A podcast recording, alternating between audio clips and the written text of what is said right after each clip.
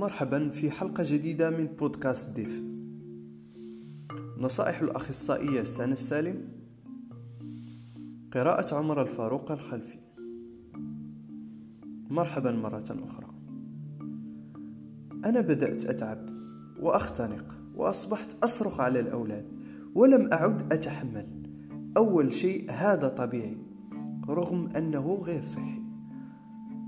هذا الذي نحن به في الأخير هو موقف ضغط بغض النظر عن كيف نستجيب لهذا الموقف.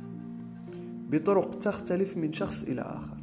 لكن تحديدا في هذا البودكاست أرغب في الحديث مع الأمهات وربات المنزل والناس المسؤولة في البيت. بصراحة تقومون بجهد كبير. إن كنت مسؤولة عن المطبخ ومسؤولة عن تدريس الأطفال عن بعد وأربعة وعشرون ساعة في طلبات وأربعة وعشرون ساعة في حتى فض النزاعات والخلافات بين الأبناء. فلدي مقترح في هذا السياق. أول نقطة ولو أننا جميعا موجودين في منزل واحد يحق لكل واحد فينا مساحة خاصة به. كلنا بدون استثناء. فأنت كأم تأتي وتقولي لهم أنا سأذهب إلى الغرفة الفلانية مدة نصف ساعة من أجل أن أستريح. لو سمحتم أعطوني حقي في هذه النصف ساعة أو ربع ساعة أو ساعة. أنت التي تعرفين كم من الوقت تحتاجين لترتاحي خلال النهار. من أجل أن تريحي نفسك وذهنك وكذلك تعرفي كيف تديري مشاعرك بطريقة صحيحة. حتى لا تزيحي مشاعرك إلى شخص آخر وتفرغي فيه هذه المشاعر. فغالبا ما يتم تفريغ هذه المشاعر على الأشخاص الأقل ضعفا الذين نعتبر أنفسنا نحن نمن عليهم ونحن نملك عليهم سلطة. إن كانوا أبناء أو حتى مساعدين بالبيت فالمساحة لكل واحد منا هو حق لنا. فأول شيء خذي مساحتك خلال اليوم.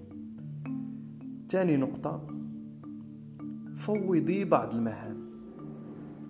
فوضي بعض المهام. مثلا ابني أنت مسؤول بكذا. ابنتي أنت مسؤولة بكذا. آه، زوجي أنت مسؤول بكذا. فخلينا نفوض بعض المهام التي نقوم بعملها. ثالث نقطة نخفف من المعايير الخاصة بنا. ليس هناك علامة أيزو في المنزل. فليس هناك داعي للمعايير حتى يعني من أجل التنظيف من أجل مثلا الترتيب يعني معايير مثالية.